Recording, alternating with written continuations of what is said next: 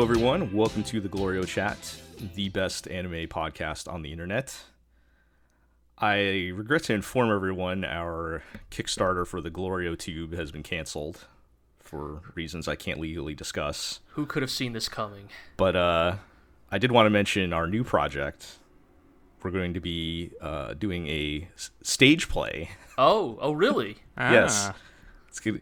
Uh, I can't announce too many details yet, but it'll be based on a popular children's anime, and uh, you know I may have some uh, controversial political views. Some that I'll be extremely sharing. right-wing political views that you wish to inject into this children's stage play. Yeah, Yeah, are this you is- telling me that a, a yes a stage play based on a children's show is the perfect vector in which to communicate No. one's A political ideologies? twenty-year-old There's plenty show. of common writer stage shows, folks. I mean, uh, this is another joke that's going to age great. It's actually probably already already uh, aged out. It's already Nobody old wants to news, talk Let's about be it. real. Whatever, man. This is the most mainstream Digimon has been in, let's say, twenty Yeah, years. if, any, if anybody doesn't know what we're talking about, is the the the Digimon Tamers 20th anniversary stage play, I guess that they It's did. a, a live script reading. in which the uh, the writer decided to make uh, cancel culture and political correctness like personified as the villains of uh, amongst other things injected into there. And It- uh, it's just so sad. You know, like this crazy old man, like only has this fucking children's TV show script to express his political opinions through. You know, it's it's just uh, it's really something. Put I it mean, that way. and it, it continues to be the thing of like largely, you know, like like influential like member of the media complains about cancel culture, but still managed to get his message included in a like live stage reading that was broadcast to you know probably thousands of people. and which a bunch of people paid money to attend in person in these times. Think about Right. that for a So second. it's like- you know, most of the people who complain about, you know, cancel culture are rarely ever actually getting canceled, and in fact are often getting book deals out of the whole affair. So, Well, let's put it this way: uh, it may be a reason why Chiaki J. Konaka, the writer in question, has not worked on anything for, let's say, quite a few years now. So, uh, and it's worth know. pointing out he's done other pretty well-known works Yeah. besides Digimon Tamers. mean, I mean, I, I, I would say Serial Experiment Lain is his standout work. right, and as a mecha fan over here, I'm just like grieving the reality of this man being responsible for Big O, which, uh, I mean, like, I, I think it's fair to say that most of the grieving happened when Big O season two happened. So, you know. uh, parts of season two were decent. I think that like they did something. We can't get into this now. 'cause We don't have Yeah. time for it. But I, I, there are aspects of season two that I do like. But I get where you're coming from. well, Um, anyway, uh, yeah, I think I I got nothing else on that joke. I don't but, know. uh, I guess, I guess it's just like as as, it's as incredibly funny. Yes, I mean, It- as it- we were discussing before recording, it is like incredibly ironic and tragic that the man who literally wrote a story about the dangers of being too online for your own good would end up being the the person who you know is out there espousing you know absurd conspiracy theories Right. and and and right wing talking points. yeah, right. mean, like, and- there were other there were other signs before this that he was He into he this. literally He, he was he- always a conspiracy Right. nut. right. I But, mean, it's more that he literally lived long enough to see himself become the villain. Like, I mean, Well- I, I will just say what I said on Twitter, which is uh, Konaka was a notable fan of the Cthulhu mythos, and he finally achieved his dream. He became H.P. Lovecraft himself, complete with extremely dubious personal politics. So, you know. all right. anyway, let's let's let that die and move on with our lives. Hi everyone, let's start over, reboot here. Uh, we're gonna talk about some anime. Uh, we're we're almost halfway through the season already, the summer season. Yeah, but, we're looking uh, at episode six of stuff already. yeah, we're we're we're still talking about things. I don't know how I would gauge my enjoyment level of, but uh, we're still talking about things. So, uh, you know, we I think we have enough shows left, and you know, we'll talk a little bit about the backlog things that we've been hinting at as well. So, uh, let's uh, let's get into it and introduce everybody. I'm Jell. I'm joined by Iro, I'm still here. I'm not dead yet. Still with us. Uh, joined by uh, G. What's good, everybody? and uh, we're joined by Zig. Hello, hello. Last time I wasn't here because I was watching England do what they do best lose. Oh yes, Well, now that's old news. Like we're joking about. Oh, yeah, that's like, ancient history. we You we, know, we, we England has just- lost in a magnificent variety of other ways since then. Yeah, we, we made a joke about that last time already being another one already being uh, not relevant by the time we uh I mean, if you But- like, if you just say the words out loud, the tremendous English boondoggle. It's like, well, Which, Which one? yes. The United States of America. Uh, all right. Let's uh I mean that's this we're we're so, gone so far off the rails already. yeah, we're Um, taking at swings at things that aren't even remotely anime related. So yes let, let, let's uh let's get back around to some anime things we're, we're we're still watching here and let's let's talk about to your eternity uh, the Adventures of Fushi on Crime Island. Uh, like is it is it, it like is it just me like is it is, is there something wrong with me or is it like I, I do not like this No, I think No, it's think- it's I think bad. No, okay, no, that's not true. I, I think the issue, I think in some regards, is I think I don't know, Eero. Maybe you can like back me up here. Is I think a lot of To Your Eternity's style of storytelling maybe just isn't that well suited for like the animated format. Right. Like, I We think a lot of spoke the- about this last podcast. Yeah, yeah. Like I think a lot of the ways in which it's paced and like and the way in which characters introduce themselves and speak is just like I I think it's just better suited for a page-to-page format. I think when it is taken to anime form, and, and, and, you know, and, and I I think a good. I, I- I don't think there's no, no such thing as something that is completely unadaptable, but I think that certain works require require a more deft hand or a more uh, competent execution, and Yeah. Unfortunately, you know, Brain's Base is uh, not really Falling getting it fast, done yeah. on the adaptation side of things, and I think that is why maybe some because because I do think that there are many things that you know. Look, Crime Island is um, uh, uh it, it's it's it. There are aspects of this arc that even in the manga kind of feel like weird and incongruous based on like what you know your expectations are for to your eternity but i do think that it finishes strong and i do think that its introduction of like certain characters are important to the overall story that to your eternity is trying to tell but Yeah. it, it definitely has its, its pitfalls and i think those pitfalls are only exacerbated by the brains based adaptation which definitely is kind of stilted in some like pretty major areas Yeah. So can I counter that by saying why I don't think it's the adaptation, even though I have not read the manga? yeah by all means Okay, so my fundamental problem with this arc, and I'm gradually growing to understand that it's a fundamental problem with the way the show and the story is structured. I don't care about any of these people because they're just going to die. Hmm. Like hmm. that's kind that's being deliberately reductive, but I don't see any path for these people to successfully not necessarily escape but have their plot resolved by anything other than these people will die horribly and Fushi will learn a lesson about mortality. You know, and I think that was kind of a problem with the Gugu arc, and I think it's an even bigger problem here because there are more characters, which means they cannot be as focused on any individual character, Well- and therefore I care about them less. sure. I mean, so let me let me just uh yeah, i'm gonna i'm gonna put a permutation on that where i i kind of get where you're coming from zig. I don't know if i would make that broad of a statement that i don't care about them at all because they're gonna die but i do feel like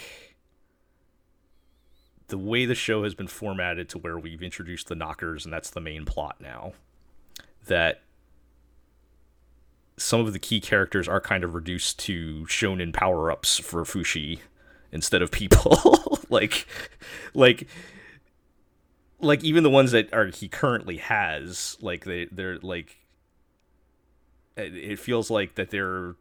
We're, we're almost killing them off for the sake of powering up Fushi I, I because can that's kind of what the can story see is where you're demanding. coming from. And Uh, I it feel does like- kind of cheapen the the whole um thing for me. I, I just in general because if we go back to the to, to the Gugu arc, I actually liked all the Gugu arc up until the ending, and that felt to me like the ideal, or at least my ideal of what I felt like To Your Eternity was going to be, where it was like Fushi organically over time learning about humanity, both good and bad, in a in a like a you know. I guess I was expecting it to be more of like a slow burn type of thing than you know, and and in that that was the one part of the story where we actually got like a gap of several years over time, right? Everything else has been kind of, you know, bang, bang, bang.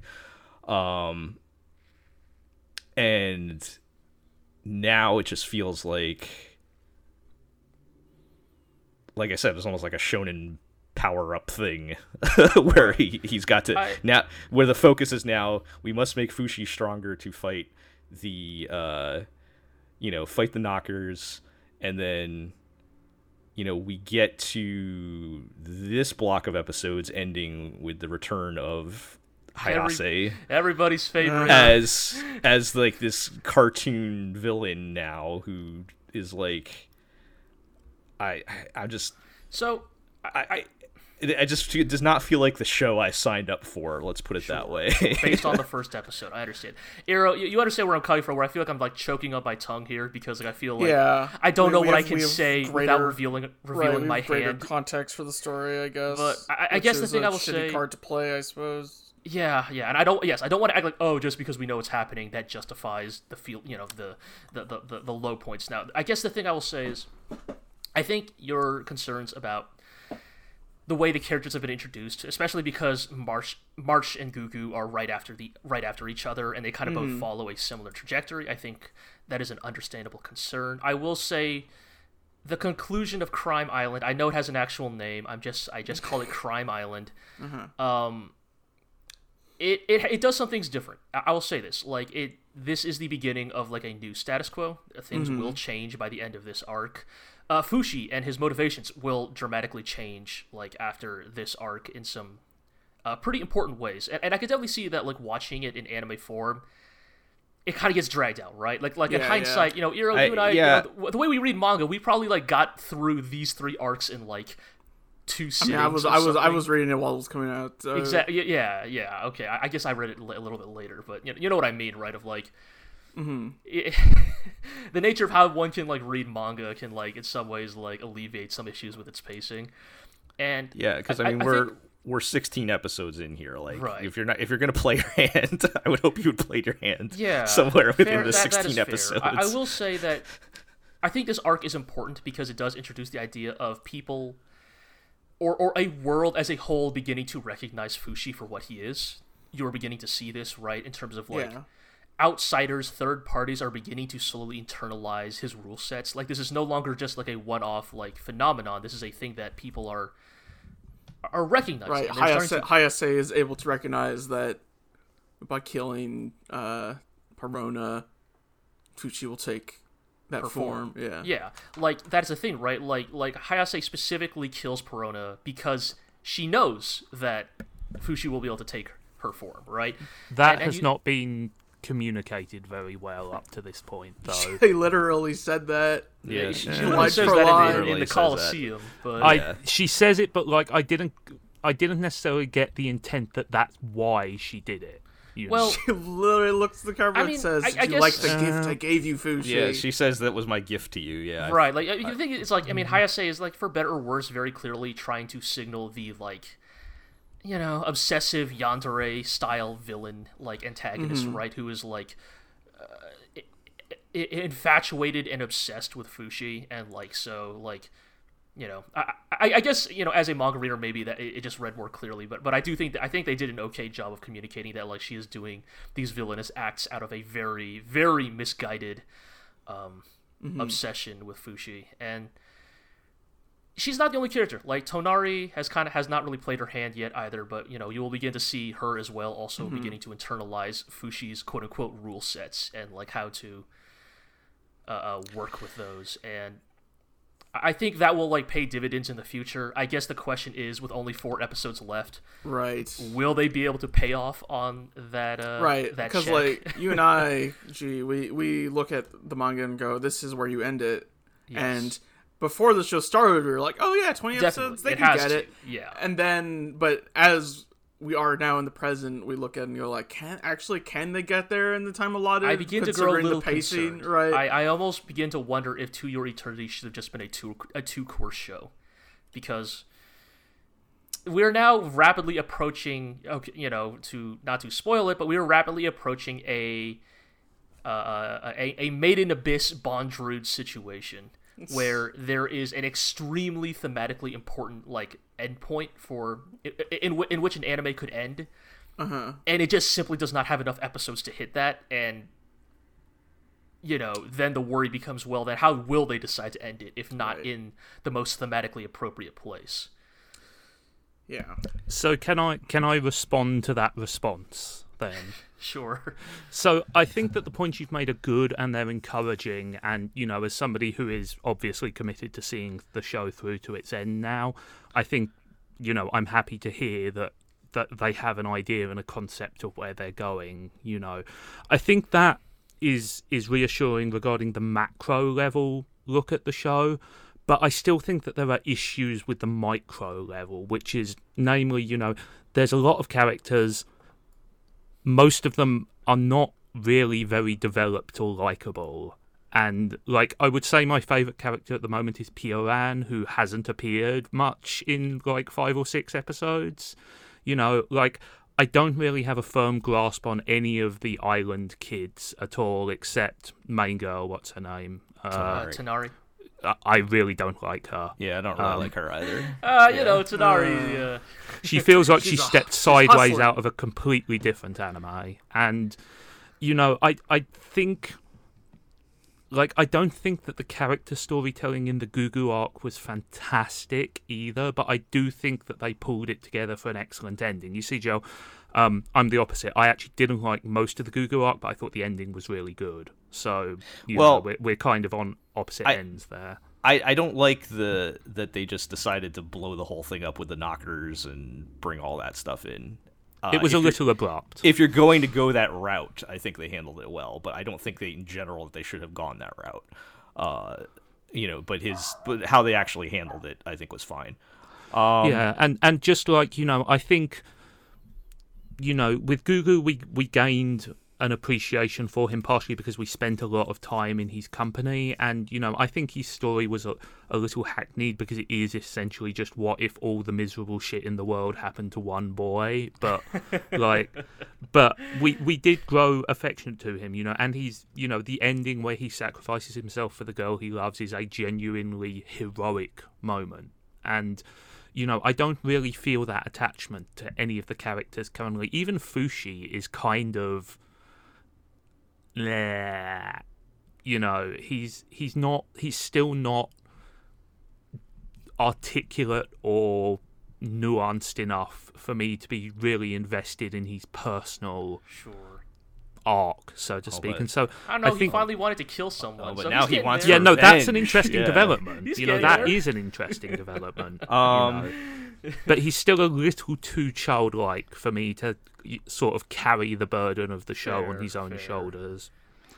And yeah, you know, I like I've got no fears that the show will be a disaster. You know, I think it will be good. Um, but but there's something that's not quite clicking. Yeah, I mean that's that's that's kind of where I'm at. Where like, yeah, I mean it, it's it's. I'm not gonna say it's bad, but like it feels like to me it is not hitting its ceiling or something like, or this doesn't feel like the ideal version of what I think this show is gonna be. And maybe that's just my personal opinion, but like it's. I, I, yeah, it just doesn't feel like the thing I was expecting it to be. But um, as far as I mean, I guess you guys know how it's gonna wrap up, but you know, I don't, I don't know, I don't know what they could do really to like change my mind at this point. Because like I said, we're we've gone more a season and a half now. I, I think that's fair. Like- I, the, the last thing I guess I will say then is if In- it does end where Eero, and I think it has to end, if it can somehow make it to that point, mm-hmm. just thinking about that part in the manga like fucks me up. Just thinking about it, like Yeah, yeah. there there is a there is an emotional climax that I I hope they arrive at. I really do because I think in some ways like it is like the emotional climax highlight, that, that Iro and I keep alluding to is almost feels like oh, the manga could have just ended right there, like it it feels like oh this is like as far as the the writer like originally plotted out because this is the perfect like culmination of the past three arcs, um, coming together and. I, I guess it's just that the payoff was very. I think that, you know, I think if the adaptation can stick the landing, it's a very good emotional payoff. I guess the question that that continues to haunt your own eyes. Is gonna just get there, like right. Can they even get there? It's Yeah. it's a little tight. They don't have that many episodes left. You know, like Well- we got four episodes left to conclude. Uh, uh, Crime Island and uh, at least one other small arc, and then yeah. Yeah, I a don't know. That uh, I don't know. Um, yeah, it's it's a little tough. I guess so long as they don't pull a Promise Neverland, then it'll be fine. All right, we need to Yeah, we, need, to move on. Um, Oh boy. let's. You guys are still watching D_Cide Traumerei, For some reason. the animation. Hell As- we are. As somebody who only has experienced this show through your podcast updates, uh, it has been very entertaining. is Well, I got will good say. news for you, Zig, because the thing we're beginning to realize about D_Cide Traumerei. So last week we called it trashy persona. It still is. Uh, that it still is, and the thing that like makes it really trashy is like, oh, this is a show like where you you it, it is the it is on the razor's edge between like. Oh, this anime is genuinely trying to address real grievances about society and culture, and just using those grievances as the most like gratuitous set dressing imaginable. Yeah. So, So, what was um, the uh, what was the after school special? Uh, this Okay, so for these two episodes, the Oh first of the two gets It's all into coming back to me. Uh, Rollerblade Kid's backstory. Uh-huh. Um, you know, the little kid with the cool rollerblade like fighting ability, Ice skate. ice weapons. skates. Uh, so it turns out that uh, he's got some problems in his home life. What a surprise! Uh huh. Uh huh. Um, and it's that his mom has like An unspecified illness. unspecified suicidal depression. Yup. They Uh, uh, they okay. handle this with the subtlety of A uh brick to the face. yeah of throwing a brick through your window with a note on it that says- says, "Have you thought about suicide lately? This problem that lots of people are facing." And I'm like, "Yes, in fact, you're not helping." It's like It's so much. the episode literally opens with him like wrestling pills away from her. Like, Oh No, I thought he was trying to wrestle pills into her because she wasn't taking her meds. was Or- it that? I thought it was opposite. Oh, you think she was trying to overdose Yeah. on sleeping pills? That's oh what my I god. thought. Okay, you're probably right. Yeah, yeah. You see, it's a masterpiece of ambiguity. I don't. I don't think either. I don't think either one of those is a great uh, direction So, to go with that. But sure. and, and so like that's the reveal for like oh man Aruto's got a tough home life right and like that's why he's like so standoffish and independent because like apparently his dad is still in the equation. His dad is just like his dad is like so weirdly generic. Like he's just a generic salary man and he just like Right. occasionally chimes in with you know thanks for taking care of mom kid. Oh, I anyways i gotta go to work. It's like Uh-huh. excuse me? It- your wife just tried to stick her head uh, uh, uh, under a fucking train track. Like and you're just Oh, here being like well i gotta go to work. Like It's so, so so it's all on Ham-handed. so it's all on Aruto to be the sole breadwinner of the house, take care of his mom and like cook the meals and, and also go fight monsters. and also go fight monsters. So he's like really stressed out because he has all this fucking like baggage on him, you know? and like So how do they punch uh, depression in the well, face? Well, so here? the villain of that arc is a salary man with suicidal depression and like they try Wait, so both the good guys and the bad guys have depression? I mean, points for realism, but come on. Well, it's, it's more like because it's this, it's the persona setup of like every week is a new like hapless victim, right, Who who- gets who, like, like, their seduced emo- by the shadow powers, or right, whatever. and like it makes their emotions run out of control, which spawns the monsters. yeah, in, yeah, like Right. the monsters are powered by emotional discord. By trauma Um, ray. Yeah, yeah, the, yes, the trauma ray. right, they they yell you- they yell you're not me and the monster comes um, yes, out. right? yes, Yeah. that's literally what it is, and and so they try to stop the salary man from killing himself because him his suicidal ideation is just feeding the monster of the week. And like again, this episode unbelievably trashy, extremely insensitive uh, uh, portrayal of depression. But then the dude says like straight up, like some line about how how deep down he doesn't even want to kill himself because that would take too much work.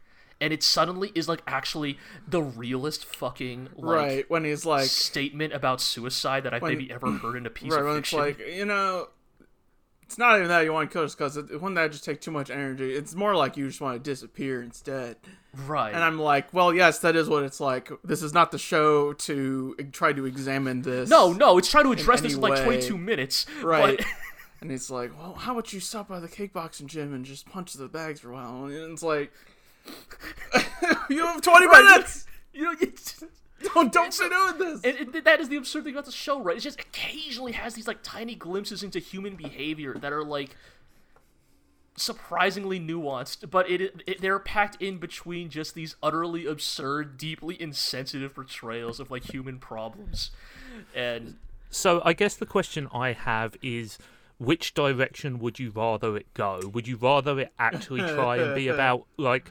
sensitive, real human emotions, or would you just prefer that they cut that stuff and just go full trash all the time? Because don't know, there- there's there's value in being all trashy all the time. So here's the thing. I here, here here is one conclusion I did arrive to answer your question, Zig, uh, about D_Cide, and the reason why I think we're still watching it is because Persona has never had a good anime adaptation. And I'm not saying that D side is good, but it is a an anime take on Persona that feels like it understands the medium it exists in. That I mean, it helps that it is you know it is a story first rather than a right video that it, it is a it is a it is a show that understands that it does not have 20 hours to develop a character so it is going to operate in the absolute broadest like Yes. characterization swaths and the next episode after that was oh about man was I mean, Oh, this man. is uh, this is from Sanzigen, right? yes yeah so, Yes, the- like, It one of the things I a multimedia attached to Yeah. a upcoming mobile game. yeah, one of the things I asked off air was like the way you guys were talking about this reminded me a little bit of their uh, most famous and loved work, uh, Oh, Bubuki yeah. Buranki, which was not necessarily good in the traditional sense, So but had yeah. like the same sort of irrepressible energy as, say, a burning car flying through the air and smashing into a. I, row see, I would argue So- Buranki was like all trash all the time with the occasional dip into well this suddenly got serious, but because it was rooted in the this is wacky mech stuff, like it it, it worked fun. It worked okay. There. It was also fairly self-aware, Right. I will say. Yeah.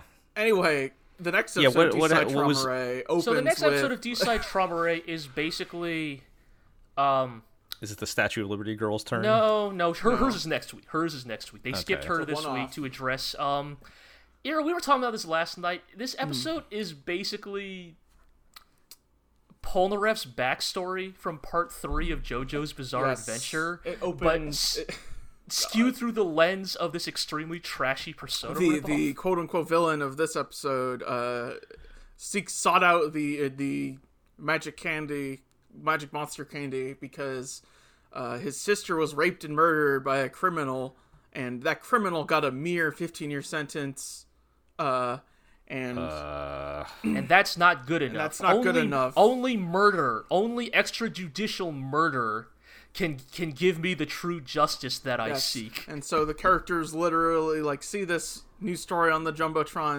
and look at the camera, and go, "Dang, Japan sure is lenient on its criminals." Yes, they literally look in the camera and say, Japan, famously soft on crime. And the American, the American girl there literally says, in America, we would have put a 9 millimeter between his eyes. And acts as if that is like some like uh, heroic statement about the character of American people. I mean, look, like, e- even a stopped clock is right is right twice a day. Okay. I mean, I okay. So here's the thing. So we were discussing this uh, while watching the show, and like you know, at the end of the day, like you know, in in every society, in every civilization, the concept of justice has always basically fallen into two camps, right? Does justice exist to punish evil or to reform villains, right? And a, and a society's deci- decision on what justice is meant to do often affects how its like criminal justice system operates, right? Indeed. Yeah. And so there's an argument to be made that like you know, maybe this rapist murderer should get 15 years and should be given a chance to atone, right?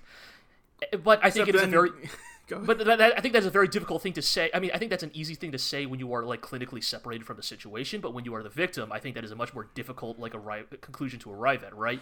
And I think that that can be a legitimately ambiguous uh, uh, argument Right. to have. The right, but problem it, is it requires nuance. Right, It and- requires- this show has say- none. Right, but I will say the like one nuanced part of this episode because there's always it has to be one in D_Cide Traumerei where I apparently is that Yes. they talk about how not only do the does the family of the victim have to deal with uh, that happening to their family member, but they also have to deal with like the paparazzi Yes. constantly Yes. asking uh, what they think about everything and what the, how what do they think about this 15 year sentence and how like that's really getting to him of how he wants to not deal with it but Right, right. Like is they, being it's forced that to confront it over and over and over. Yeah, like it's a show that weirdly understands that like victims of crimes often suffer twice, right? They suffer the crime itself, and then they suffer in the often like uh, uh, deeply insensitive fallout from like society as a whole. And it's like, again, Yeah. show has this weird understanding of like things that belie its otherwise extremely trashy, Just- insensitive just then portrayal do- I, I would like to. Uh, I would like also to say that like. Also, this is a classic case of woman in refrigerator, which is uh, never a oh, particularly yeah. good look Yes, for yes. media. And so the Right. problem is that like all this nuance gets thrown right out the window because the rapist murderer in question might as well actually be a JoJo villain because he basically says the Right, exact like- same things that J. Geil said to Polnareff. Right. Does he have So, like, like- the crazy eyes and the lolling tongue and Yes. Yeah, everything? yeah, And a- he has a and a tribal tattoo. tattoo. Right, so it's like, like, over- guy. Oh, so you're saying he's sick? Yeah, yeah, Dude, basically. And he's like, like- bragging about how much he likes raping and killing and how he Yeah, can't wait yeah, to rape yeah, and kill yeah. more. Like, and it's like, it's just like it's it's just so like it's so it's so two it's like so fucking like two dimensional. Hackneyed, See that that works in JoJo, where like the final objective is yes, we will kill the hell out this of man, this guy. right? Like- Right. No, but then heroes you- you- heroes fight the monster because like, no, you can't. You can't kill him. You'll just be a murderer yourself, man. And it doesn't work because again, yes, then the, the murderer says, "Ha ha! Thanks for saving me, you fucking Boy Scout losers. Guess what? I am explicitly going to rape and murder more once I get out of jail." And the heroes just kind of stand there impotently, Oh. being like, "Well." We gotta just let the justice system do its work, except because he's standing in like a pool of gasoline. I was gonna like say, a- a what's the karmically, Yeah. what's yeah, the a- a karmic spark accident like which flies causes into it him and sets to... him on fire, and all the heroes are like, "Whoa, that's crazy! Damn, well, we're not gonna stop huh? it." We're not gonna. Right. We're not gonna do anything once we watch this man burn alive in front Yeah, of us. it is- We're the, uh, teenagers. And It's it's just the- like. It's the it's the Batman. I don't have to save you. Uh, Right, right. It's, just, it's, it's, it's right. Like it's literally this is fine in JoJo because like it's it's it is a it is a that is a series that embraces the absurdity, the the the the the, the romanticness of its like you know of its characters, right? The, also, the like- nature of its yeah. storytelling, and I mean Like that in the people, classic, people drop like of- flies in JoJo. Yeah, Like people right. die like Constantly. like it is it, it is fun to watch Polnareff commit extrajudicial murder Mm. of his sister's killer because Although that's the see- kind of show You it do is. see the line, the line that occurs somewhere in the middle of part four, where uh, they start retiring instead of dying. Yes, Yes, yeah. Well, yes. look, Joe, Joe's, Josuke's a good boy. Josuke can't. Josuke's not a killer. All right. He, sure he will punch that editorial man into a rock and, and Also, leave him like- in a rock for the rest of his life. But Go ahead. Also, like they don't stop killing people after that point. They're just a bit more selective about who sure, they kill. sure. And, anyways, the point is like, but that's the thing, right? Like this show, because this show tries to walk that line. It, it its its messaging does feel very confused, right? Because these heroes these heroes literally said, remember at the beginning of this episode, one of the heroes literally said, "Man, 15 years is too little. Japan's so soft with criminals." And the American girl literally says, "If it were me, I would have killed that guy." And these same characters, about 15 minutes later, are saying, "No, don't commit extrajudicial murder," even though we literally advocated for it at the start of the episode. And if that's meant to be like a low key dig at the heroes for like you know, being outsiders just making pithy statements and then being forced to back it up when they're actually forced to confront it. I don't think the show's going for that. I wish it did. Yeah, I was going to say that sounds a, a little subtle based on what you've been Yeah. saying so far. So the only part where it actually does come up a little bit is the main hero. So to, to uh, for a reminder, the main hero, the main hero's brother was murdered in the street, just like straight up in the street, just like straight up like stabbed in the Yeah. street Right. and left to die. Right? A connect. He, he has a. He, he empathizes with the villain of the week, right? He's like, "Look, dude, I know what it's like to watch someone you love get killed." And then the villain says, "And so you're telling me that if the man who killed your brother was right here, right now, at your mercy, you wouldn't kill him?" The hero legitimately pauses. He's like, He doesn't have, doesn't have an answer. he doesn't actually have an answer. And that is the one part where I'm like, oh, you heroes want to talk to talk, but you don't actually like Right. You don't actually have the moral like backbone backbone to back up your like convictions. But I And- mean, none of that is actually really going to get explored. If we're No, being No, honest, absolutely right? not. So, like, yeah. I mean, and again, they let that dude burn to death. Just Right, saying, so- murder by ne- by inaction is just still murder. utterly confusing story, uh, utterly like just deeply like confused m- moral. The show just has deeply confusing morals. I think at the end of the day, like I don't know what it's trying to do, but Uh, yeah, I, I think uh, based on what little I've watched, I think the priority is the cool fight scenes, and that's just trying But the problem to is that, very like- like, clumsily give it some kind of but it keeps trying. Like that's a thing. This is- emotional context. like if, if we only had like one or two of these Saturday afternoon specials or after school specials or whatever, like Right. we'd be like, oh, that's kind of weird. But hey, you know, like Persona pro- did that a couple times. And you'd be able too, to do it with like But- less absurdly. do they just have? To, is it just like they need to be less explicit about it or something? Like, do they really like like It's last like, time? Did they really need to show? so intense. Yeah, you know that might also be it, right? Did they really yeah, need to like show the, guy beating his wife on screen? Oh my god, you're constantly? right. Like, Because th- th- this episode, the rapist killer describes how he raped and killed the guy's sister, and it's Yeah, literally like- being shown on screen. Cool, cool. Yeah, see that that's And see it's like- that's that's the thing. I mean, it's it's it's it's a bit touchy because like just because you're not showing it or describing in detail doesn't mean it's it's not happening.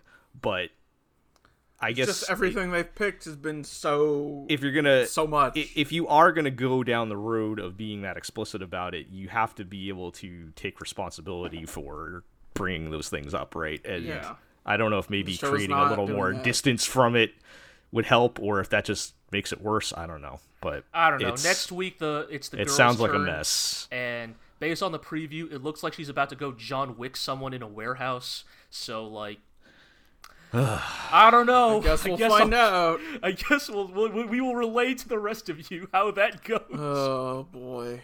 All right, let's uh let's keep moving. well, speaking of trash, Let's talk about uh Getter Robo Arc and by Oh, extension boy. all the other things you guys are watching, but uh we'll start there. Arc continues to. I don't even know. Like, I want to keep it on the podcast rotation, but I don't even know what There's there's. nothing what- to talk about. there's nothing new to say about it. It continues to like be a show where you can tell that its heart is in the right place, and it does have like a legitimate like vision of a super robot anime that it wants to realize, but it continues to be just utterly hamstrung by its production, by its resources, by its Is just it everything, just is everything. there is there anything specific that happened that was cool in the past two episodes? Okay, so this is gonna take some Oh boy. some lead up, but the latest episode did a thing that I don't know if it will actually pay off, but it got me interested. So, the Saotome Labs, which is basically just like the equivalent of NERV headquarters in that it gets attacked by monsters every week, Right. uh, is being attacked by a newer, bigger monster that um, it, it just can't be stopped. And the heroes, the the, the pilots of Getter Robo Arc, uh, are away because they're on a secret mission uh, elsewhere on the other side of the planet or something, and so they're not there. The right, bottom of the ocean. the headquarters, right? And uh, there, there's some fun callbacks here. They introduce the Americans, and uh, anybody who's familiar Uh-huh. with Getter Robo knows that uh, Getter Robo's portrayal of Americans is um. Very nuanced. Very. oh uh, yeah, yeah, extremely Very funny. sympathetic. Oh yes, yes. The the Americans who walk in on screen and talk about how they just can't stand the dirty Japanese. Just every Oh, single God. word that comes out of their mouth is just like the most blatant and hostile racism. That unfortunately, there's none of that this time because uh, uh um. I- Zig, I don't know if you're gonna even remember this guy. You remember the blonde guy in Getter Robo Armageddon, like the racist American blonde guy? Kind of like. He's in this show, and he's an ar- he's he, he's older though now because it takes place 20 years after Right, like, I was going to say this is Robo. kind of a sequel to Armageddon, right? well i mean armageddon is technically its own timeline but yes yes it, it is like in a sense like a, a sequel of sorts This is right? why So- I don't know anything about what's actually happening in and this like show. he's an admiral now, and I guess the implication is he's chilled out a little bit. He says he just only hates most Japanese, but he he respects Ryoma Nagare, so you know. Sure. Sure. you know. I mean, is he just there to be the antagonistic authority figure? Or... Uh, he's there to like help, but then he like doesn't do anything useful because like Is he there to sneak in an Armageddon cameo? kinda he's just kind of there to like get destroy his fleet destroyed I mean, to show the the power th- of the new villains. the thing is like even more so than like a lot of 70s properties like Getter Robo has no definitive adaptation or even really like an adaptation which is universally regarded as good No, therefore yeah, pretty much every subsequent adaptation is an attempt at a reboot and all that means is that you have about 10,000 different timelines Yes, at this point yeah. so and anyways, that that's not actually the thing I got excited about, but it was just a neat cameo. But so it, everything's looking real bad, right? The, the the monsters coming through the portal, they're about to reach terminal dogma, etc., etc. And then like a, a new portal opens up, and through that portal shows up motherfucking Shin Getter Robo. Shin Getter Robo from Getter Robo Armageddon shows up. And just starts fucking like wrecking house here. What? I mean, Wait, it's still what? low budget as hell, but it's motherfucking Shin Getter Robo fucking shit up. that's not something I expected to hear like And it's like it's, it's I initially had to pop off because like oh fuck it's Shin Getter Robo from the one Getter Robo I like, and but the fun thing is that they kind of just show him in a dark silhouette, right? They, they they don't really show the full mech, but every now and then they show a glimpse of it, and I was like, there's something off about this Shin Getter Robo. Like this is not the original Shin Getter design, and then they finally show him in the full light, and it's it's it's Shin Getter Robo Black. And for context, in Getter Robo Armageddon, Ah, yes, Getter of Robo course. Black Shin Getter Robo Black. a custom version of Getter Robo 1 piloted by Ryoma Nagare during the post-apocalyptic section of Getter Robo Armageddon. And it has like a slightly different, edgier design. It has more spikes on it. It's colored Well, of course, black. it's called Black. Yeah. And so, so, yeah. it's like a Shin version. It's like a hybrid of Shin Getter Robo and Getter Robo Black. And I don't it's know. if that basically actually... Shin Shin Getter Robo. Yeah, and I don't know if that actually means anything. It could just be, oh, we want to sell a new toy. In fact, cynically, I suspect that's probably what it is. But like, it's a weirdly specific callback to Getter Robo Armageddon that is like so specific that I'm like, huh, what are you doing with this? Like, what's your So do you think your angle here? do you think the end game here is some sort of like weird crisis on infinite earths crossing the time streams? I suspect or- yes that we are probably aiming for a like. You know, Getter Robo pilots are like stands. They are inextricably. They are just like you know supernaturally drawn to each other, right, through, across the universe. And Isn't that like actually a canon thing? I can't remember. yeah, yeah, it, it is because Oh, so in the manga they explain. Um, I can't get. We don't have a lot of time, so I can't explain who Getter Emperor is. But Getter Emperor is sort of the like spiral apocalypse equivalent of the Getter Robo universe. He's pretty Um, cool.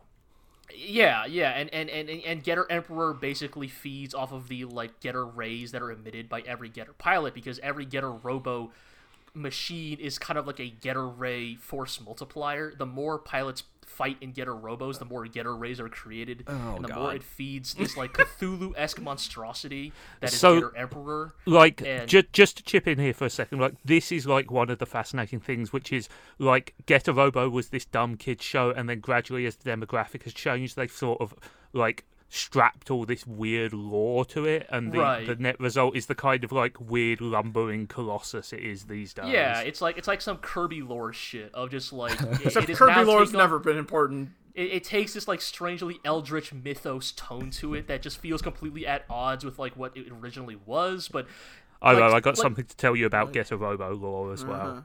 Except I'm watching these shows and it's nothing but cameos from old But- Chuck.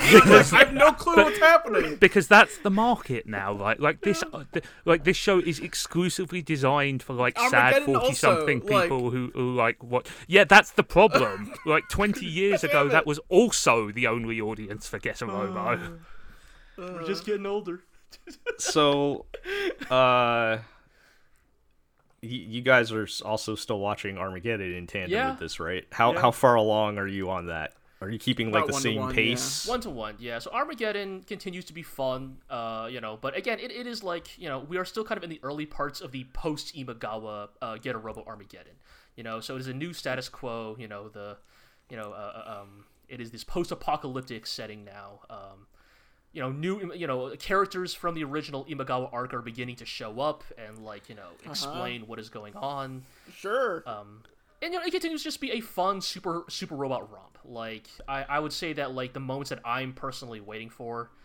are still on the horizon. They're still kind of setting things up. I think that like I said last week, like again, there's not that much new to say about Armageddon other than like you know, Armageddon is not that much better written than Arc if we're being honest. It's just that it has a much better production going for it. And I think that like it is much easier to sell these kind of dumb lumbering plot twists when you have like cool actual robot animation to back it up. Yeah. That's Right. that'll be interesting, Iro, because you'll be watching. you- You're seeing the characters in Arc first, and then Uh-huh. I'm assuming that guy hasn't shown up in Armageddon yet. That was cameoing or whatever, or I don't f- have or any of this no other clue, stuff. dude. Not quite. yeah. I've, I've had a few you'll- times where I've looked at a character in Arc uh, versus character in Armageddon. And I'm like, is that supposed to be the same guy? Because they look completely different. Yeah. And then I'll it- look it up and go, I guess they are the same guy. Also, this says something about how the character Hitler was based off of Hitler.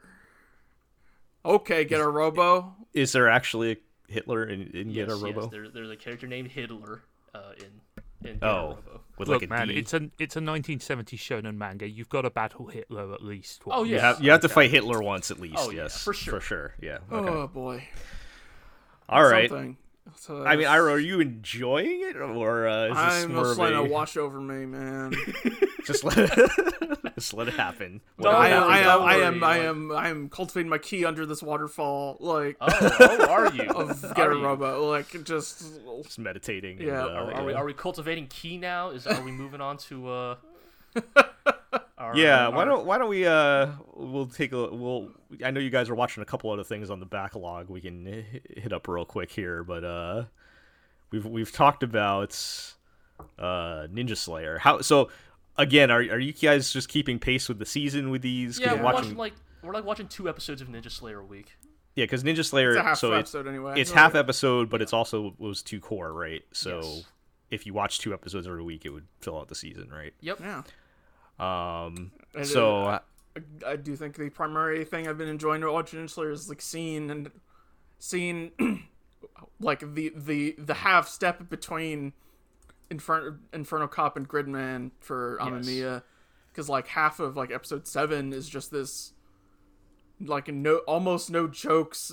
Ninja Slayer sits down with an old man and they talk for six minutes about life or whatever, and I'm like, Yeah, it's this is not the comedy of what the show is.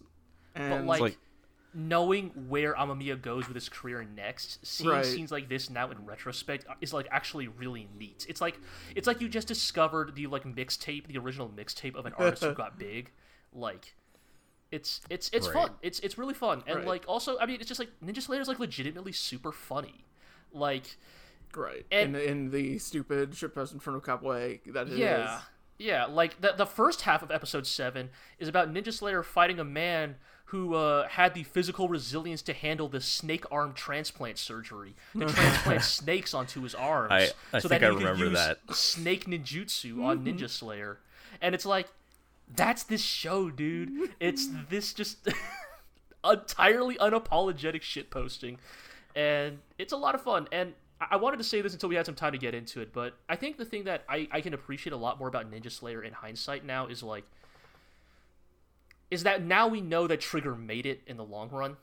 Like the thing that was always a little worrisome about Ninja Slayer when it first aired is that it aired like right after Kill la Kill and Little Witch Academia, but also right around the time of like um Kiznaiver and like Supernatural Battles and like it, Trigger was very much in this very uneasy place, right? As fans, right? It was like, uh oh, is this all the studio has? Like, right. Like they they spent the tank on Kill la Kill and Little Witch Academia, and they have nothing left. They have nothing else. They have no other stories to tell, right? And so at, at the time, I mean, this is why I think Aaron and I originally fell off Ninja Slayer. Is like, Right. I I- recall we were- their reaction to it being cool at the time. yeah, I think know? I think yeah, it was like Yeah, and, And I, I think- I I, think that- actually, I, I mean, I personally watched half of it and fell off of it as right, well. and I think so, a lot of that uh, is because I like a lot of us were desperate for the next Kill la Kill, right? Like, like Trigger was so hot right after that show, right? They could do no wrong, and so for the, for the next follow up to be, and it's not, it wasn't actually meant to be their next follow up, but it was you know frameworked that way because it's the new show they had, being yet another like Inferno Cop like you know flash animation like sketch comedy. Yeah. It- it, I like- mean, th- there's also just the fact that a joke is less funny when you s- the second time you see it, and like Mm-hmm. fundamentally, the Ninja Slayer joke is the same as the, the Inferno, Cop joke. Right. And so like it was it was I think that at the time we weren't it's a weird thing to say but I think just like we weren't ready for Ninja Slayer at the time. like we weren't ready to appreciate like its brand of humor, right? Because like we need we wanted something more not serious, but we wanted something better. Yeah, substantial. Yeah, like a Kill la Kill, you know? And I think it's only in hindsight now that we are, you know, post Promare, post Gridman, post Dynazenon even, that like we can look back now at this weird little project that Amemiya did before going on to make Gridman. And that's really fun, right? Because now it feels like a fun, like indie garage band project, right? Like, right. like mm-hmm. oh, they were just doing this to have a, you know, to have a laugh, you know? Like all those good trigger style jokes you expect from them are in this show. And like even with its cheap animation, even with like, you know, its like non-existent budget, it still has that like undeniable trigger sense of humor that's just like unbelievably charming to, to watch. I think, um, in an interesting way, I think it might be the most authentically Trigger of that kind of, because like the history of Trigger so far is kind of like divided into the like that early surge and then kind of like this weird, difficult middle chapter, and then kind of like the later stuff, Gridman and Dynazenon and stuff like that. And Yeah. you know, I think there was definitely a fear for a while that kind of they, you know, what what Kiznaiver was written by Mari Okada. You know, mm-hmm. supernatural battles become commonplace was a work for hire thing.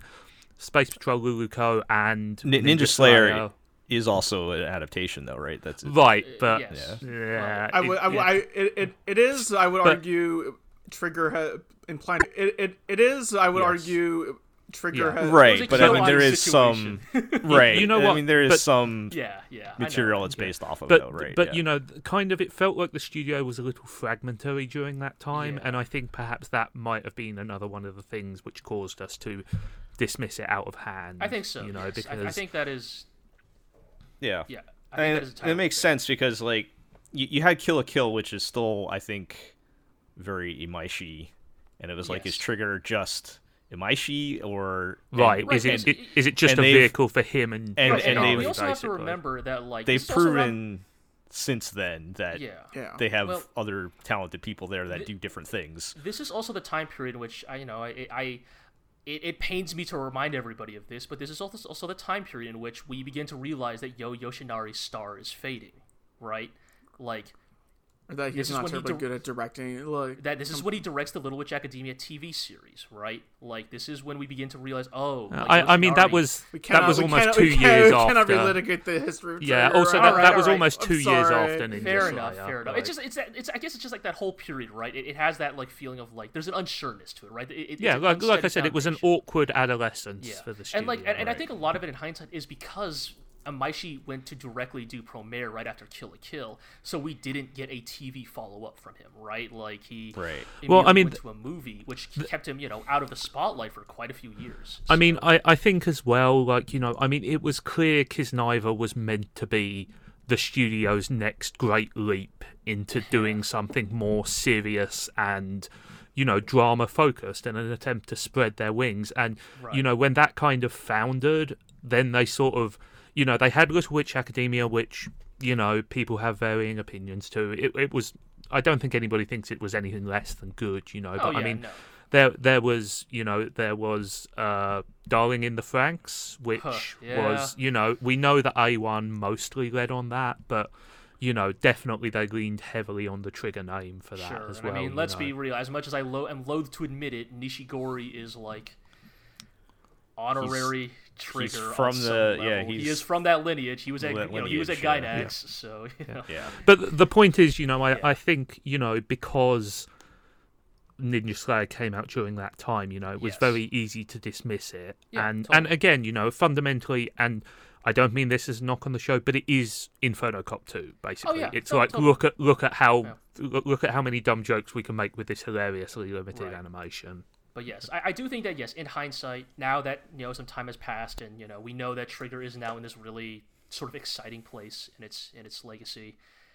Going back to Ninja Slayer is just fun. It's it's it's I, I appreciate it so much more now. Like I I really dig I like I unironically dig a lot of what it's doing, and it's fun to see Amemiya try these things. Right, like it's it's why I say that you know I really hope that after Gridman crossed Dynazenon, I really hope that Amemiya is done with Gridman after this because like Yeah, I, I would like to see him I I can't wait branch to see out. what that yeah like I can't wait to see what he as does much as next. I I- enjoy. I agree, Gridman- but also Dynazenon was so different from what Gridman was. Like, if he Right, but I seems guess- to I have just- I quite a lot of room to play in yeah, that. I, I guess I guess I universe. mean more that like I don't want him to become pigeonholed as like the Gridman, you know, the the Toku adaptation guy, right? Like, you know, I was I was kind of talking about this um, a little while back, but like, I think that actually we were very lucky that Imaishi was never chained down by Gurren Lagann. That like Gurren Lagann did not like define the rest of Imaishi's career. Like, you know, I don't think that anything Imaishi has made since Gurren Lagann is better than Gurren Lagann, but I'm glad that everything he has made since exists. Like, I'm glad he made Yes, Yes, I- Stalking. I I'm mean, glad cannot- I would argue- Can I Kill. keep talking I- about this? I'm sorry, we've drifted so far. Yeah, we have a bit. The, All right, the I, only the, thing point, I would the point I was trying to yeah. make there is that, like, I just think for Amemiya's sake as well, I hope that, like, Gridman does not become, like, the sole defining thing about, you know, his career as a director. Right. Yeah. I, I mean, I would like like I agree, Zig. There's maybe some more room to explore that universe, but I would just like to see something entirely new now with that kind of with his kind of talents. But uh, yeah. All right. And uh, I know you guys are still watching Thunderbolt Fantasy. Yes, we are still watching How's that Thunderbolt going? Fantasy. I am uh, enjoying it a lot. Uh, it's very tokusatsu adjacent to me. Yeah. When I when I will look at it, it's like the writing and storytelling of it is. If you look solely at what is happening, like it's pretty hackneyed and simple. Uh, but I mean, the- it is written by noted tokusatsu writer Gen Urobuchi, so Yes, yes. and the but the presentation of it uh is very entertaining to me. Like it literally pulled the villain has all the heroes at his mercy and then says, "I'll get you next time. Uh, you're no threat to me now. I'll just get you next time." And like genuinely sold me on it, right? I didn't even Right, I didn't even realize like 20 minutes later. I was like, "Wait, he fucking did the I'll get you next time thing. bullshit." no, it's like uh, the thing that I think. Uh, so I, I've also really been loving Thunderbolt Fantasy a lot. It is a you know it, it is a really fun um, experience, and I think for me, related to what Iro was saying, I think this show just has extremely good delivery. Like in terms of like the the dialogue and the things that are being said, like none of it is like necessarily revolutionary, but it is in the phrasing, like uh, the, the the like the the off the cuff take I had is that Thunderbolt Fantasy has maybe the best vocabulary I've ever seen in a piece of fiction.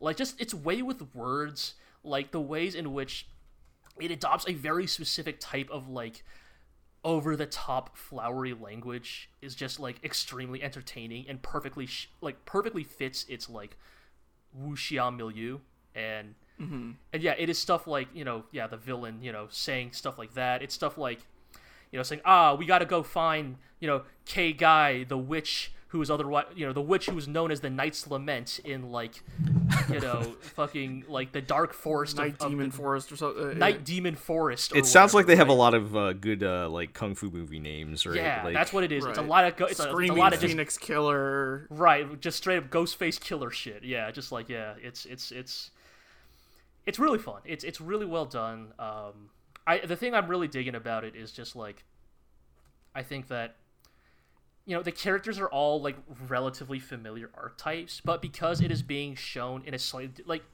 it's a slightly different lens than what we're used to, right? Like this like Puppets? Taiwanese Yes. puppetry. But no, it's, it's even just like the cultural tropes at play are slightly different from like, you know, your average shonen anime. And that makes it really interesting. Like it makes it Well, it, se- it does. It seems to me like it's closer to a kung fu movie than anime. yeah, right? it makes Yeah. it super novel, honestly. It's it's fun to it's fun to watch and uh, But they're still doing shooting fucking unlimited blade works and shit. Like Oh yeah, yeah, yeah, totally. H- how do they do unlimited blade works with with puppets? their with their chi, man. They're chi. Yeah, like every it, it, no, I mean it- it- physically the practical effect of doing Oh, I mean, unlimited I blade. mean, it's, it's, it's closer. It's, it's closer to Gate of Babylon, right? Like they're more like summoning uh, Okay. Yeah. swords out of. And I, yeah, I know they're, there there they're the same thing. Well, no, it's same like the I don't know what you're talking about. no, like you. I you spent years your- thinking Gate of Babylon was unlimited. No, no, you works. see, Gate of Babylon is an interdimensional treasury which Yes. holds. Okay, now this- this is a shoot the tangent we can't go down. Fuck you! and it shoots the swords out from the sky, and he has to stay stationary while he opens the Gate of Babylon. Unlimited Blade Works is a reality marble which changes the entire alright. area to be a side of a pocket dimension where the swords already exist and can be manipulated at will. Isn't, Anyways. isn't, isn't really the difference unlimited blade works is unlimited and Gate of Babylon is not? Sure, yeah, close enough. Anyways, the point is like Thunderbolt Fantasy is a lot of fun because like it's it's these characters doing these very over the top kung fu things with these very over the top kung fu moves. Like you know, it's yeah, like it's like just dudes summoning swords. It's guys doing like crazy like you know fucking 1080 spin kicks through Uh-huh. the air, but also they're puppets. The guy shoots it's an like arrow ex- straight up, and they fight for two minutes. Then the arrow comes down. The arrow comes down. Oh, that's pretty Like, good. ah, Yeah, that's a I, I good one. fought you to that spot. Right, it's very good. Oh, like there's a section in one of the episodes where like um so the, archer of the group is like this like grim looking dude with like an eye patch and he's known as the sharp-eyed impaler and like he's fighting this evil lady assassin, right? And they're like he's he's doing the shoot the air arrow into the air trick, right? And like they're fighting and like it's it, it's about to land on her, but then she trips and falls over and so it barely avoids her. And Right. He's what like, Sharp-Eyed uh, Impaler says is literally, "Oh, you know, I shot that arrow assuming that you were a competent enough martial artist that you wouldn't just slip and fall on the ground. My bad. I apologize for overestimating your martial prowess." And it's just like it's so good. It's just the delivery is is uh it's just having so much fun with what it's doing. Yeah. All right. Well, you got you got three seasons to get through, so uh, there's And also like just a real lot of quick, Thunderbolt like, fantasy. I'm still not sure if it fits, but I do get excited every time we get the Sawano drop in this anime. It's so It's dumb. like the Sawano music starts playing in this fucking wuxia like puppet show. and It's just like the strangest thing in the world, but it it works. It's fun. Why not? All right. Well, let's get back to our regularly scheduled anime t- talk, Uh-huh. And let's talk about uh, the Aquatope on White Sand. Uh-huh. Um, sure I, is. I I thought I thought these episodes were pretty good. Um, just- particularly episode five, I but just kind of yeah. just want to see show about the the diner instead. Kinda. yeah, her her like shady uh fortune teller Fortune aunt. teller mom. You know. yeah. yeah.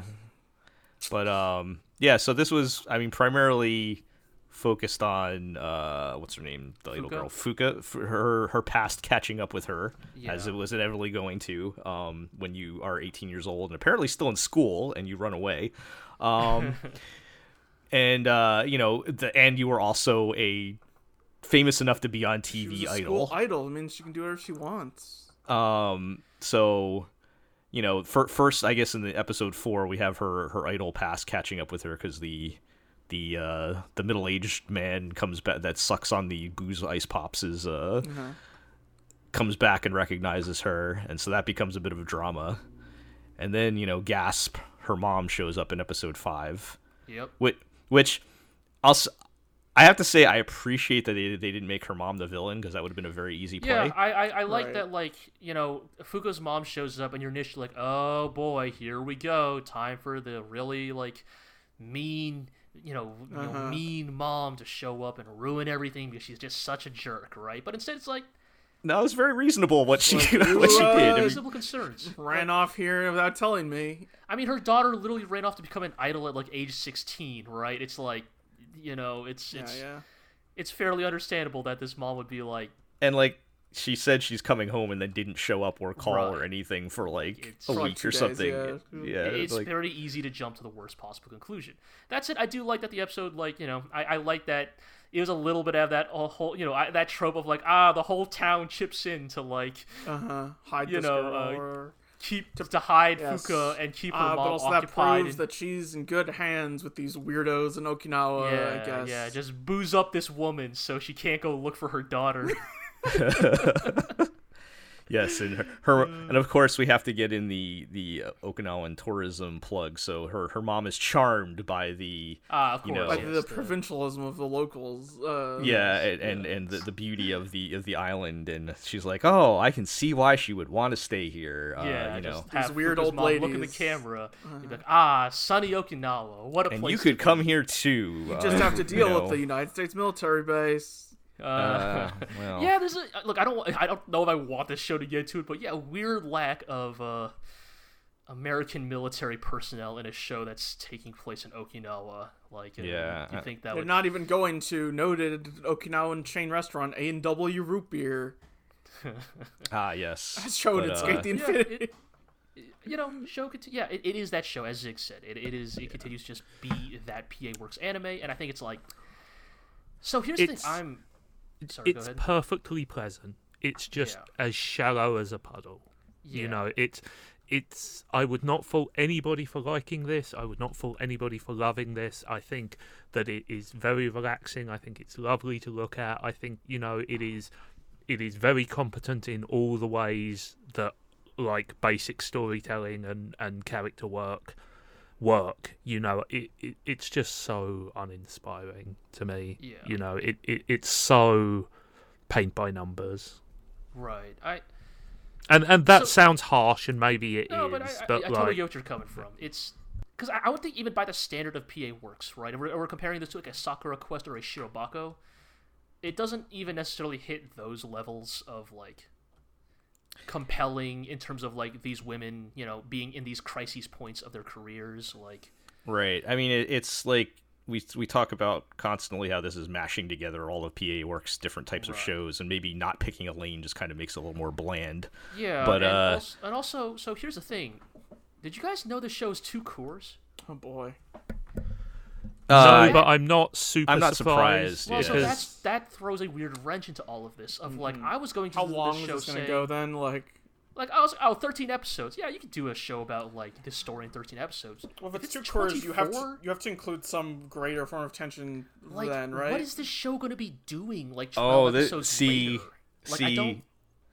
this only su- further supports my my theory of where they're going with the story. Where are they going that, with the story, Gel? that that uh that you know Fuka is going to become a uh, a local idol to save the Oh, aquarium. Oh Sure. god, you might be Could- I mean, right. because- remember there's also the supernatural stuff they keep teasing Yeah. Just the Yeah. local local god or whatever, right? yeah There- there's eating that- fish heads There's that stuff. I don't know how much they're gonna actually gonna do with Even that. then, though, is that but- enough for 24 episodes? Like, Well, uh, so here's the thing. I, I think if it was one season, the, uh, the the logical midpoint then would be the end of August when the aquarium is supposed to close, right?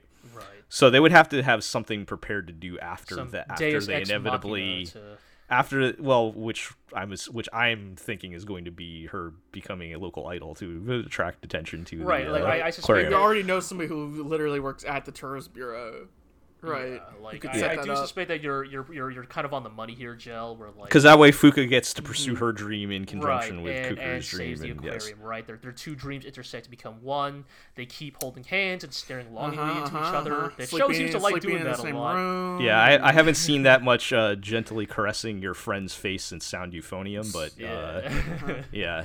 But yeah, I don't know. It's I'm, I'm curious, I guess, because it's like I, I think for me, I, I think I'll probably watch all of it. But it's like when I initially thought this was one core, I was like, I could see myself enjoying this for what it is. It's just Yeah, I mean, doubling the length. I, I'm very much just like How long until If this Fuka were- pulls out the fiber wire? To what fights the vampire, the Okinawan uh, ocean Oh, vampires. gotta become no, got she's gotta become the best idol in Okinawa. Oh, we're making She'll an odd do taxi anything. reference. Oh, to odd achieve Odd taxi. Taxi. My reference. bad. I thought you were. I thought you were getting into uh, Sirius the Jaeger. Yeah, so for all the all the five people out there that got that reference, um, yes, but the well, although we heard Odd Taxi sl- uh, sold at least a thousand Blu-rays, right? Um, I mean, that's that's not a, an achievement to sniff at when like a complete series Blu-ray box is like four hundred dollars. yeah, I think it was only like 250 bucks, which was pretty only two hundred and fifty by comparison. But um, but yeah, I think we've all kind of said we would not be watching the show if it was a better season, right? So it does make me curious Well, we all be watching where this next where season? where we're gonna be at the middle of the at the end of this season, and what is next season looking like? Are we even gonna be able to finish it if there's better shows next season? right.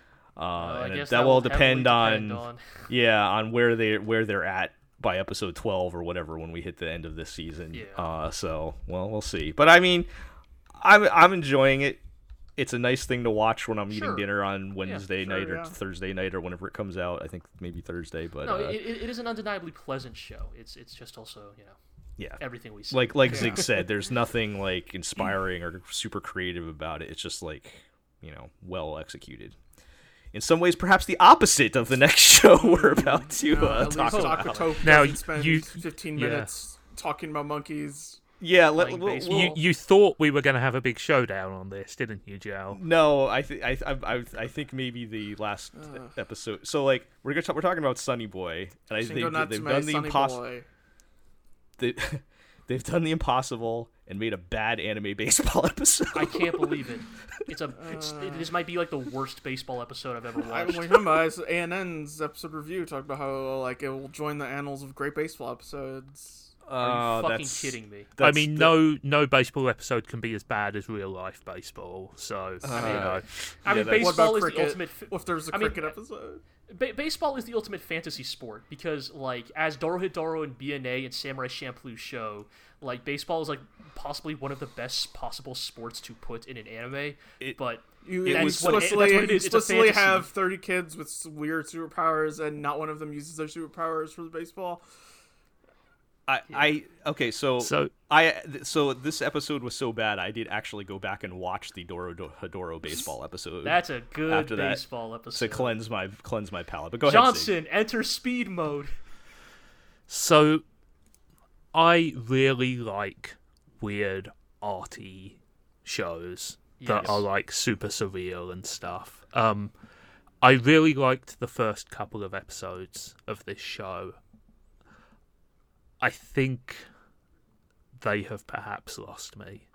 Um, and and I still really want to like it, and there are still parts of it, even of this latest episode, that I did like. But the thing is, I like surrealism when you know there has to be a thread, there has to be something you can pull to try and unravel. You know, even if it's just a glimmer of a story or a plot, a moral or a motive. You know, all I need is one thing to grasp onto, and I'm not necessarily sure this show has that. You know, in a sense, I think it might be like the most art house anime I've seen in forever, in the sense that it is almost a pure audiovisual what are you experience. talking about, and- They were pretty clear with the moral with uh, this whole baseball thing. Uh, Yeah, they, they kind God, of just- almost get there, right? Like there, there's some lip service about how you should play the game to have fun, not to win, but like it's buried beneath so much dialogue and so little actually happening Yeah, I that I I think almost- from an, I think I, I, think I even from an- almost oh, quit sorry, on that. I almost quit on that whole like 10 minutes long of the guy describing the monkeys playing Okay, baseball so- and not showing us anything Yeah, on so the that's the screen. thing. Like th- that really bothered me because like we were talking about how like oh, Yeah, oh, like, like- Sunny Boy is trying to be this like audio visual experience, right? But then like it literally commits one of the worst possible sins you can in a visual medium of like just having a dude narrate a separate event to the viewer and like I get that like thematically like it's supposed to like lean into this like absurdity of like oh yeah just everybody on the island knows about these baseball playing monkeys that are invisible or I, whatever, I, I think right? there is But- a but- time and place when the monologue can work, but I'm not sure this was it. I just don't think it need to be that long, right? Like, Yeah. if, if, if the joke is, Yeah. oh, he's like giving this really long story about this like deeply like. Like I was tell like it, I felt like like I felt like I was in this place when I was trying to describe Getter lore earlier in this podcast is how baseball guy feels in this episode trying to When he's trying describe to describe the monkeys. yeah. baseball monkey You know, like yeah. history. and it's and like, like, I think I think that that monologue works if either if you have like a visual visual accompaniment or if it's incre- like if tonally you make it increasingly clear that he's kind of going crazier and crazier as it goes Right. along right you know if it becomes frenzied or something like that Like but it's just so matter of fact and it doesn't really go anywhere like it doesn't even really work as a metaphor for anything you know? Right. Yeah, I I- I felt like that was so lacking in visual representation that I was actually starting to wonder if it was a production issue. Because impossible to say right Because Yeah. yeah. I mean, we, we we can only speculate, but that was a lot of the episode of the guy just talking over a still pan over background scenery. Like, I mean, episode four is a classic episode to outsource. And then to, everyone, uh, and then like- everyone says, "Damn, what a great monkey story, bro!"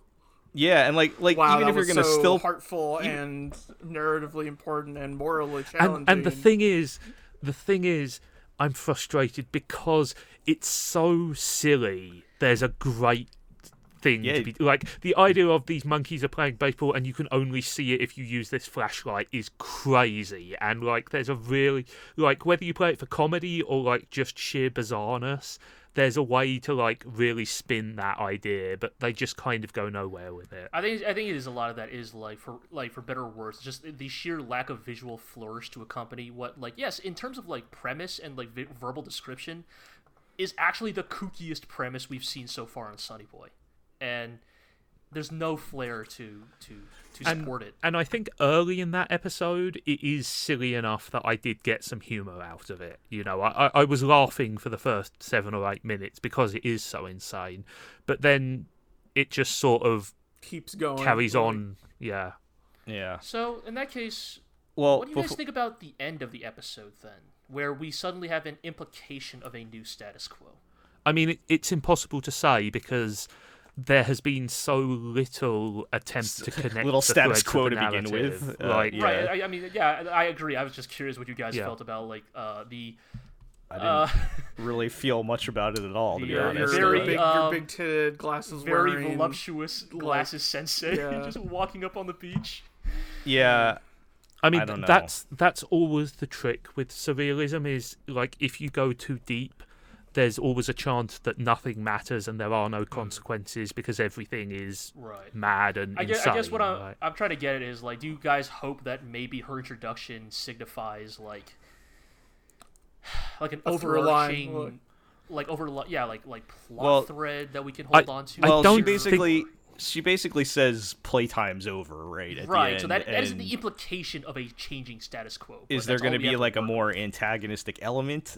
Um, I that doesn't really make me any more or less excited Yeah, because of what we've seen so far. Like Mm-hmm. I don't know who I- knows what they're actually going to do with it. I think the Um, show needs to do more work before it can even have kind of a central plot. You know, it needs Right. it needs more character and like as strange as it seems to say world building stuff before like there can actually be peril or you know an adventure because you know like I get like the decision to not really go super deep on your characters is is a deliberate stylistic choice you know right. but it does mean that again we kind of have trouble caring too much about them you know Yeah, I, I wanted to mention kind of in that neighborhood because we, we talked a lot about episode four of the baseball episode. Yeah. But even in the episode previous to that, episode three, um, they get like 75% of the way there yeah, so they, they set up this thing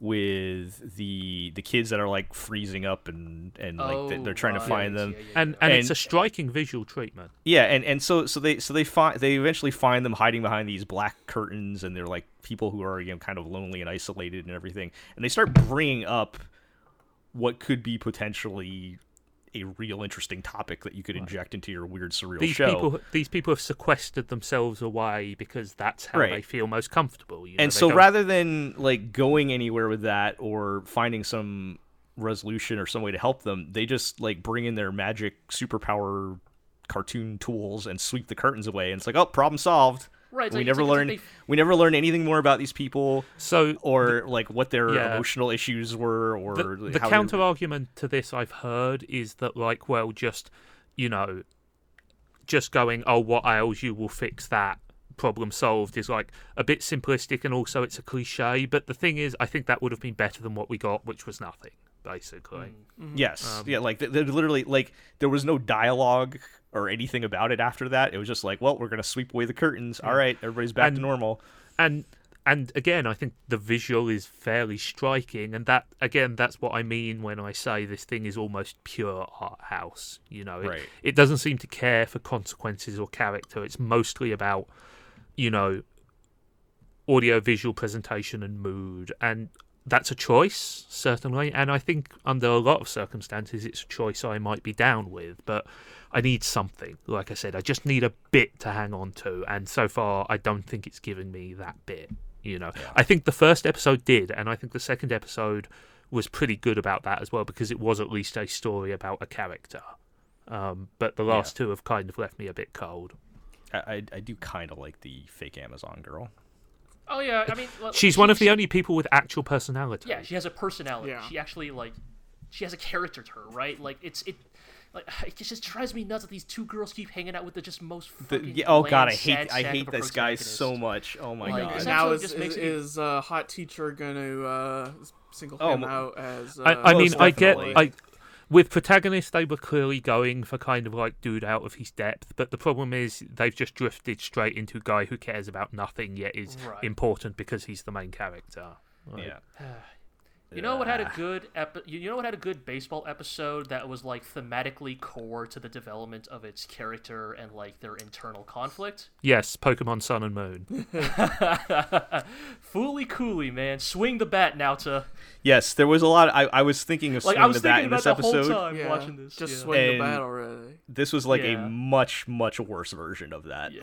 Um, but that I guess that was the idea they were going for. But they don't really again explore any of that. It just he be, continues to be sad sack. I mean, he swings the bat, I guess, but uh, it, he misses and whatever. I, I, I mean, I'm don't know what that means. that. It's just like there's no. It's just there's no like there's no flair to it, right? There's nothing. Interesting yeah, About, there's nothing Put- interesting about his failure, right? Put it this way, um, the show is fascinating, and I will continue to watch it, but I'm not fascinated by the story. You know, I'm fascinated to see what the hell is going on in the meta sense. Right. But like, It's- I'm not on the edge of my seat about what's happening in the show itself. That's like a Yeah. a journalistic interest in it Yeah, at this exactly. point. you know, I think if nothing else, I'll certainly be curious to read any like post-mortem interviews with Shingo Natsume about this show. Like, Yeah. yeah. very curious what he was thinking about when writing this. For better or worse, this does seem to be like a fairly uncompromising version of an artistic vision. You know, I'm just Right. not sure I'm down with the vision in question. Perhaps a little compromise was in order. well, that's the thing. Sometimes limits force you to be more Get creative, the uh, right? get the one good get get the good space dandy writer back here. Uh, what's her name? Uh, Kimiko Ueno, yeah, yeah, Who also wrote the only good episodes of uh, BNA. Carol and Tuesday. Oh. oh yeah, remember remember that one. Um, yeah. all right. Well, let's uh, I guess wrap up with Mm-hmm. how did this end up at the end of our list? Miss Kobayashi's Dragon Maid S. I will give my final update on that, but uh, oh, is it your final The- update? no, I mean final at the end of the episode. I'm still watching it. The um, so yeah, this was downright wholesome after the Miss Kobayashi gets a penis arc. Um, So is that resolved now? yes, that's out of the picture. Okay. So they they focus on uh one of the side characters named Elma, who is like Toru's rival character, and I don't like her, but she's probably like the least problematic side character out of all of the, all the side characters. So that was fine. Uh, I do feel like they're setting her up as uh okay. So when the show does decide to get slightly serious, they they do pick into the like s- loneliness of the immortal character in a mortal world type of uh Oh, True thing. Eternity. sure yes that uh that neighborhood and they they kind of occasionally remind Toru that while she very much loves Kobayashi now Kobayashi is only going to be around in her life for like the blink of an eye in her lifespan right so I think they are setting up this other dragon lady as her permanent uh girlfriend after the after sometime in the future or something which is weird. It's an interesting angle. Let's put it that way. Either that, or they're just wouldn't it be they're just no, knowing this author maybe it's just you know wouldn't it be uh, nice to have some extra queer baiting in this, uh, this series but um so yeah, anyway so that was fine i mean it was it was very like i said at this point wholesome by their standards because uh elma basically conned her way into kobayashi's workplace kobayashi is a programmer Right. and since she's a, since she's a dragon and way smarter than human, she was able to figure out how to be a good programmer. of course, so yep. so it's mostly like some workplace comedy stuff, which was fine. Uh, and then um, the other episode focuses on the new dragon girl, and The, it turns the, into the, the one who bestowed the the penis. yes, yes, but who is now living as Kobayashi and Toru's um, uh, uh, delinquent teenage daughter, basically. Uh huh. and um so complete with Toru giving her a speech of like well if you're not going to go to school you can't lay around here go get a job so she it, she gets a job and it turns into uh Dagashi Kashi if you guys remember that, that anime Okay. Wow, right. that's uh, so so she ends up uh she's like the she ends up being the magical girlfriend who walks into this uh, old candy store Ah, that of uh, course. with with the the kid who doesn't want to take over the candy store but is forced to work there and it turns into a like standard romantic comedy thing where you know she shows up So would that into his be life would that be a better show? and gets a job there Would that be the better show at this point? no Okay. did she get them like crazy eyes? no she doesn't have the uh the the uh the like super high drug drugged out eyes uh, from Dagashi Kashi Too but bad. it it was fine other other than if you can just not look at her character design again but like again What's wrong with was her character design, Gel? we, we've already been we've already Can't been down that road to we can't litigate So- this every every podcast. yeah so anyway it, it was it was fine i like again the best version of the show is focused on toru and kobayashi and their family but if you're gonna focus on side stories i'd rather you do this than the uh, the horny nine year old girl or Ah. the uh the other the, the the other big booby dragon lady and her little boy Ah. literally named Shota Ah, that mm. Truly, we are blessed. Blessed by anime. so it wasn't bad that's the that's the so it wasn't bad Right. that's the that's What the, a season! What a What a season! season. and uh what a great note to end this podcast on um so that's uh i mean that's pretty much it at this point i think we're i mean i think we're fairly locked in on all these shows though at this point right like i, don't know think if any of so. these For better, for worse. for better or worse Give it another month, and maybe the new Kamen Rider will appear. It's about when it- dinosaurs. when is that due uh End of s- beginning, middle of September. okay Yeah. so we got a couple weeks there's still so, well, I I know we have the the Fena wor- uh I was gonna say Oh, word the Pirate- pirate princess Yeah. There's that. coming out. Uh, Yeah, but I think that. by the time the next episode comes out, that'll be out.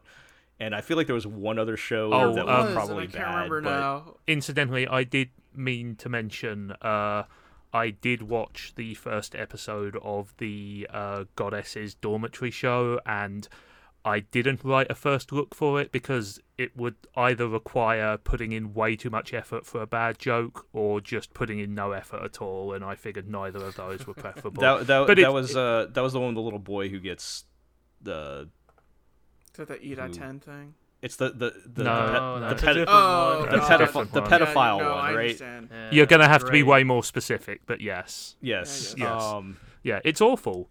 Who could have guessed? Um, I, I think there was also the first episode of the the Magia record came out since our last episode. Yeah, so there's been uh, things, but that's like season two of that show, which I don't really care about. I mean, there was an astonishing animation cut that was yes, making there the was rounds, one really cool looking sequence, but I'm I'm on the record as saying let Madoka rest. Uh, that that story's over. I, I mean, as somebody who has not seen the sequel movie or any of the media they have put out since that TV show ended, I'm with you.